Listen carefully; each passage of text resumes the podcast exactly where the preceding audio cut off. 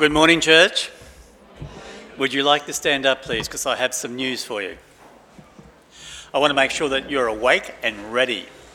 This could be your opportunity to run very quickly out the door, but I'm hoping that you'll remain seated. Now, in three weeks' time, I'm coming back to, uh, to lead the service and to preach. So, in three weeks' time, I'm going to come and check up on each one to see whether you're going to do your homework that I am going to give you right now. Did you think, oh no, homework finished at school? Oh no, please, no, no, no, no. But this will be homework that will be medicine for your soul. This is the homework. I want you to do some memorization. And this is what I want you to memorize. Are you ready? God permits in His wisdom what He could prevent with His power. Let me say that again. God permits in his wisdom what he could prevent with his power. Now let's, let's try that together, shall we? Together we should say, God permits with his wisdom what he could prevent with his power. And again, God permits with his wisdom what he could prevent with his power. Thank you. Please be seated. I'm going to reinforce that through these. Uh, I have the responsibility to answer not one question, Tim, but two questions. And the questions are Is the devil responsible for every single illness, disease, evil that we experience? And the second question is Is God causing, orchestrating every single natural disaster that occurs? Now, to gain an understanding of the biblical response to these questions, we have the opportunity to have access to documentation from conversations that took place in the supernatural realm, in the courts of heaven in another time period, in another, in another time for in the histories of our planet. And of course, I am referring to the book of Job, considered by many to be the oldest book in the Bible, a part of the sacred Hebrew scriptures under their wisdom literature, and referred to as sacred scripture by James uh, the apostle who wrote the book of James. So we can treat this as a credible source. I could say the fact checkers have spoken, and so this is true. So I want to read to you from Job chapter 1 and chapter 2. How many people have read Job recently? Well, are you in for a treat? Here we go. I'm reading from the uh, the Living Translation, the New Living Translation, and it'll probably make a lot of sense to you. Sometimes when you're reading the King James Bible, you've got to reinterpret it into everyday language. The New Living Translation just gives it to you as it is. And this is what it, the book of Job, chapter 1, says There was a man named Job who lived in the land of Uz. He was a blameless, a man of complete integrity. He feared God and stayed away from evil. He had seven sons and three daughters. He owned 7,000 sheep, 3,000 camels, 500 teams of oxen, and 500 female donkeys. He also had many servants. He was, in fact, the richest person in that entire area. Job's sons would take turns preparing feasts in their home, and they would also invite their three sisters to celebrate with them. When these celebrations ended, sometimes after several days, Job would purify his children. He would get up early in the morning and offer a burnt offering for each of them. For Job said to himself, Perhaps my children have sinned and have cursed God in their hearts. And this was Job's regular practice. One day, the members of the heavenly court came to present themselves before the Lord, and the accuser, Satan, came with them. Where have you come from? The Lord asked Satan. Satan answered the Lord, I have been patrolling the earth, watching everything that's going on. Then the Lord said to Satan, Have you noticed my servant Job? He is the finest man in all the earth. He is blameless, a man of complete integrity. He fears God and stays away from evil. Satan replied to the Lord, Yes, but Job has good reason to fear God. You have always put a wall of protection around him and his home and his property. You have made him prosper in everything he does. Look how rich he is. But reach out and take away everything he has, and he will surely curse you to your face. All right, you may test him, the Lord said to Satan. Do whatever you want with everything he possesses, but don't harm him physically. So Satan left the Lord's presence. One day, when Job's sons and daughters were feasting at the oldest brother's house, a messenger arrived at Job's home with this news Your oxen were ploughing with the donkeys, feeding beside them. When the Sabaeans raided us, they stole all the animals and killed all the farmhands. I am the only one who escaped to tell you. While he was still speaking, another messenger arrived with this news The fire of God has fallen from heaven and burned up your sheep and all the shepherds. I am the only one who escaped to tell you. While he was still speaking, a third messenger arrived with this news Three bands of Chaldean raiders have stolen your camels and killed your servants. I am the only one who escaped to tell you. While he was still speaking, another messenger arrived with this news Your sons and daughters were feasting in their oldest brother's house. Suddenly, a powerful wind swept in from the wilderness and hit the house on all sides. The house collapsed, and all your children are dead. I am the only one who escaped to tell you. Job stood up and tore his robes in grief. Then he shaved his head and fell to the ground to worship. He said, I came naked from my mother's womb, and I will be naked when I leave. The Lord gave me what I had, and the Lord has taken it away. Praise the name of the Lord. In all of this, Job did not sin by blaming God. Chapter 2. One day, the members of heaven's court came together again to present themselves before the Lord, and the accuser Satan came with them. Where have you come from? The Lord asked Satan.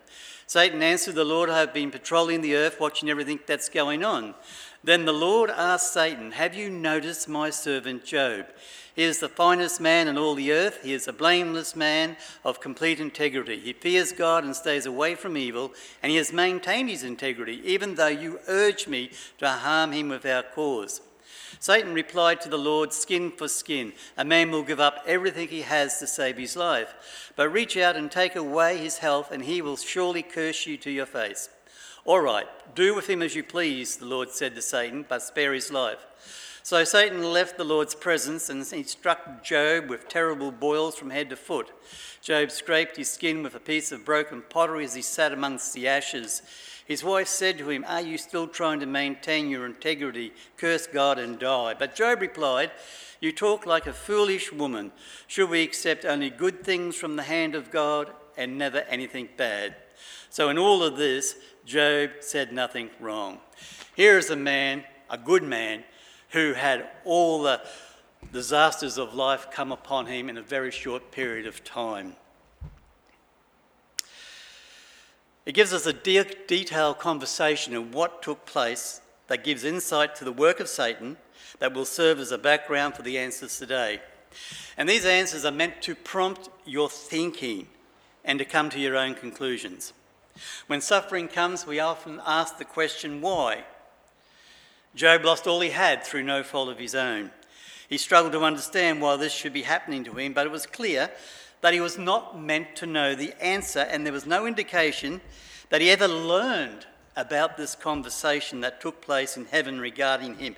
I want to say, friends, it's not a good thing if God starts to brag about you. I just want you to know that. When God starts to brag about you, be very afraid. So Job would have to face life with answers and explanations held back. We also experience life as Job did, one day at a time, one moment at a time. But unlike Job, we have this record, an insight that he did not have access to. But Job's life did not end in despair as you thought it would probably happen that way. And through his life, we see that faith in God is justified whenever our circumstances seem helpless. From these conversations, which were recorded, they were intentionally recorded for our learning today. And Paul wrote in Romans 15:4 that these things were written for our instruction. So we would be wise about the things that are happening. So from these conversations, there are six truths I want you to know before I answer those two questions. Six truths. Truth number one Satan is accountable to God.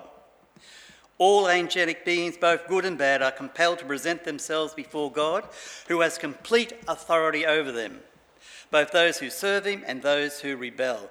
Remember Jesus when, when he was on the earth and he, com- and he confronted that one man who had a legion of demons? They had to obey him. Now, God knew in his wisdom that Satan was intent on attacking Job. Truth number two Satan can only be in one place at a time. He is a created being and he is limited. You notice what he, how he responded to what the Lord said in verse, in verse 7? He said, I've been walking back and forth, the King James, and the New King James says, walking, walking back across the, the earth. Or as the, the translation I read to you from said, patrolling the earth. He's not everywhere present, not at all. You see, when he was cast out of heaven, there was a third of the angels of heaven that went with him. He was a convincing speaker. He was the ultimate motivated, motivational speaker. He motivated a third of the angels of heaven to leave and follow him. And so he has a vast, we don't know how many of those angels there were, but he has a vast network of invisible spies who live amongst us and he relies on that network of information to uh, form his strategies and how to best attack and overcome us. You know, when you're in the business world, you learn about the value of networking, don't you? Well, the Satan has always had that ability to network. And also tells us in verse 7 that not only is he in one place at a time that he is a created being and that he is limited in his power, but he is real and he is active on the earth. Um, John 10 10 tells us, Jesus speaking, he says, He comes to rob, to kill, and destroy. And also, Jesus tells us that he is a liar and the father of lies. So when you ever listen to him, you're always listening to a lie. So be aware of that. He is alive, he is active on the earth, and he will speak and whisper into your ears all kinds of lies and untruths. But know this he cannot read your mind. He will try and convince you he can read your mind by dropping thoughts into the slipstream of your thinking and convince you, because he is a liar, and the Bible says he disguises himself as an angel of light so he can just easily disguise himself as your voice. And he'll drop a thought into your mind and accuse you of having that thought. Have you ever had a thought that popped into your mind? And, you, and all next, after you've had that thought, and it's usually not a good thought, you'll hear this little voice say, Oh, how could you think something like that? And most probably was dropped in your mind by the father of lies who is invisible but has the ability and capability to drop thoughts into your mind, but he cannot read your mind, and he cannot foretell the future. Because if he did, he would have known that Job was not going to cave under the pressure. But the ultimate, the ultimate truth is found in this fact. If he could tell the future, and if he could read minds, he would never, ever, ever have caused the crucifixion of Jesus Christ. Amen? That was his ultimate undoing. that proved beyond all doubt he cannot read your mind. He, yes, he can put thoughts into your mind and pretend that he can read your mind, but he cannot read your mind. He is limited. But there is one who can read your mind. You see, God puts limits on what Satan can do. And God is fully aware of every attempt to bring suffering and difficulty upon us. The scripture tells us that he knows every hair on our head. Matthew, in, in the book of Matthew, he tells us, Matthew 10 29. No, sorry, Luke 12 7. Every hair on our head is counted by God. Now, I look around and I think he's got more of a job to do with some of you than he has with me. But that's the kind of intimate knowledge that God possesses of us. It goes on to say that every sparrow that falls, God takes notice of. But listen to this one every idle word we speak, we have to give an account to. Now, haven't we all been in conversations where we've been there physically, but we've checked out mentally? It's just the blah, blah, blah, blah, blah, blah, blah. God takes note of every one of those blah, blah words that we ignore. And in Hebrews chapter 4, 12 to 13, God tells us He knows the thoughts, and listen to this, the intents of our heart. This is our God. Truth number five Satan can do nothing without God's permission. To ensure our learning This second conversation was recorded. Not one conversation, but two conversations were recorded. So, to remind us that he has to ask permission before he can inflict pain upon Job. God limits what Satan can do, it is the restraining power of God. And in this case, he did not allow Satan to actually kill him.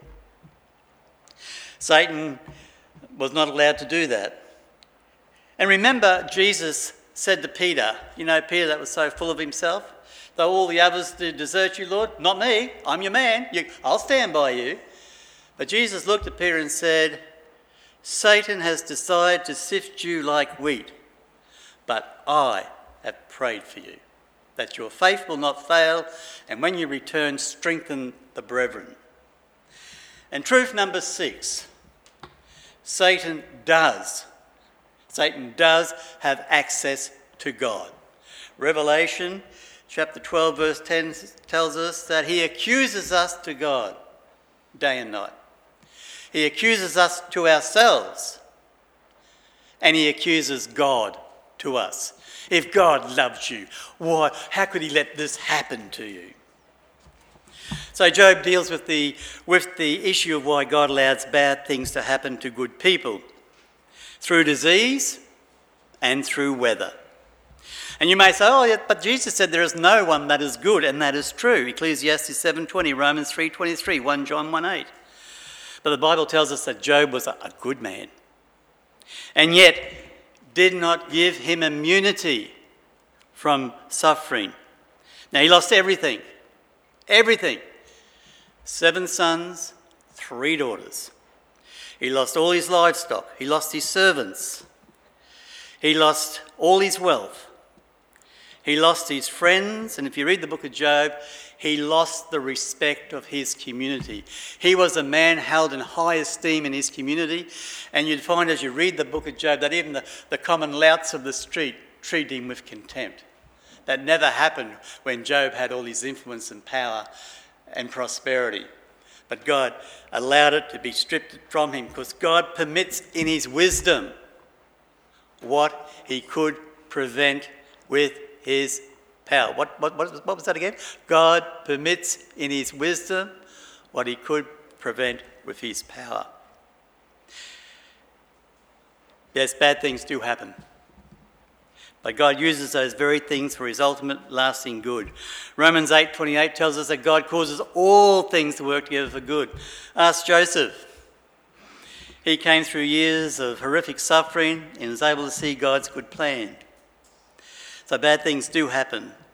But God allows those things to come to pass for a reason and for a season. And so we ask the question Is the devil responsible for every illness that we experience? Remember, he is a limited being, he is a created being, and he lies.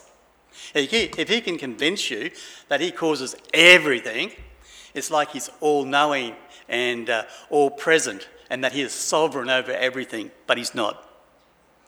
So, does, is the devil responsible for every single illness, disease? Well, does God cause illness? Is way, another way of asking that question, and yes, he does. Moses' sister Miriam, God struck her down with leprosy because she was doing things that she shouldn't do. But Moses prayed for her and God healed her. In Exodus, the Lord sent plagues upon the land of Egypt, including boils and the death of the firstborn. In Leviticus chapter 26, he, God tells us if we ignore his rules, he will bring panic and wasting disease. In 2 Samuel 24, verse 14, David sinned against God, and God punished him by sending a plague against Israel, and 70,000 people died as a result of that plague. In 2 Chronicles 7.13, probably you all know 2 Chronicles 7.14 about, you know, if my people are called by my name and pray. But 7.13 indicates that God holds and shuts off the rain and he sends the locusts and he sends pestilence. Pestilence is just an old-fashioned word for a fatal epidemic disease. Between the prophets Jeremiah and Ezekiel, pestilence is mentioned more than 30 times. In Habakkuk 3 5, the prophet witnessed the Lord coming in judgment. Before him went pestilence, which is that epidemic disease, and the plague. And in Isaiah 45 7, God says, I form the light and I create darkness. I make peace and I create calamity. I, the Lord, do all these things. So God permits in his wisdom what he could prevent in his power. Now, I want you to be reminded you that we live under the all seeing eye of the God of Psalm 139, who has comprehensive knowledge of us. And as Romans 8 28 tells us, he causes all things to work together for good. So, if that is so, then is God causing or orchestrating every single natural disaster that occurs? But let us first acknowledge that we are not involved with a tame or a domesticated God. We are not involved with a tame or domesticated God. In Hebrews 10:31, Paul wrote that is the fearful thing to fall in hand, into the hands of the living God. Our God created the heavens and the earth, and God weaponized the weather against humanity and destroyed humanity except for eight people. You know, Noah is not a children's story, it's an historical fact that took place. God sent plagues on Egypt. He turned water into the blood, the frogs, the lice, the flies, the livestock disease, the hail, the locusts, the darkness, and the death of the firstborn. Our God stopped the rain for Elijah when he prayed that it wouldn't rain, and for three years it didn't rain. Then, when Elijah prayed again, God sent the rain. Our God permitted Satan to use the weather against Job and his family. His servants and livestock were, that translation said, struck from by the fire of God from heaven. That was lightning. If you've ever been caught in a vicious lightning storm, you know how terrifying that can be. And of course, his ten children died from a wild wind that came out of the desert. We'd probably call that a cyclone or a tornado. But, it, but, but that was the weather. So God permits in His wisdom what He could prevent with His power. Our God controls the weather. He has demonstrated that by not destroying the world again with floods. There have been many disastrous floods, and these are reminders and are intended to point us to the Saviour. We do live in a fallen world that has been impacted by sin. Paul says the whole creation was subjected to the curse as mankind was in the garden, and the whole world is groaning, waiting for redemption. But as Romans 8 1 tells us, as Christians, as the people of God, God doesn't send judgment upon us when we sin. but he will he will chasten us he will chastise us he will discipline us and discipline is not punishment discipline is structured training so we learn how to live more successfully in the light of god's word and God does discipline us. He may, he may use trouble at work or hardship at home or difficulty in ministry, as the Apostle Paul had discovered in 2 Corinthians. He may ena- enable us to experience loss, as David, David did in 2 Samuel. God may send physical ailments or even death, as he did to the church at Corinth. And God will often allow the natural consequences of our sin to run their course. We are forgiven, but we will be corrected. But Job's attitude in all the difficulties of life were this The Lord gives, and the Lord takes away. Blessed be the name of the Lord. Shall we indeed accept good from the hand of the Lord and not adversity? And in Job 13 15, he says this Though he slay me, yet will I bless him.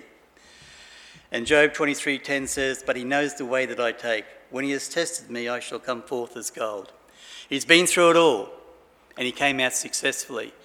As the people of God, we are not given exemption from the hard things of life, but know this God will walk through you, with you, through any difficulty, through any adversity, and that you may come out successful, because our God is sovereign, and not the devil, not the weather, not sickness or disease, but our God, who has promised us to cause all things to work together for good for those who love God and who are called according to his purpose. So the question I asked you is, what do you think? Because you've got to think through these, these challenging questions for yourself. But let me remind you that God permits in his wisdom what he could prevent with his power. So, your homework for the next three weeks is to memorize God permits in his wisdom what he could prevent with his power. And let me assure you, in these next three weeks, you're going to have difficulties. And I've got to say, I'm not exempt. I'll have the same kind of difficulties that you're going to have, so I'm going to have to keep saying to myself, God permits in his wisdom what he could prevent in his power. Amen? You are in good hands, so rejoice and be glad. Like to stand with me, we'll pray and close the service. Father God, you have written to us and have given us your words of truth that tells us that in all these things, life, death, angels, principalities, things present, things to come, height and depth, and anything else, all creation can separate us from your love which is in Christ Jesus our Lord. Father, we believe your word. We believe, Father, that you'll use the adversities of our everyday life to turn us into conquerors so they don't have to live timid, uh, withdrawn lives, but be bold and courageous because you, our God, go with us.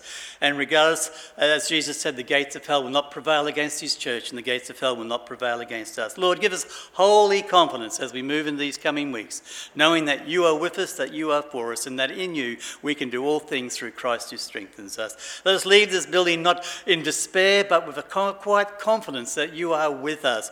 And because you are sovereign, that we can face our tomorrows with a quiet confidence and a, and, and a willingness to embrace whatever difficulty comes our way, knowing that we will come out of it successfully, much more wiser, and even more skillful in our ability to cope with life and living. Father, thank you for your word that gives us life. In Jesus' name, amen.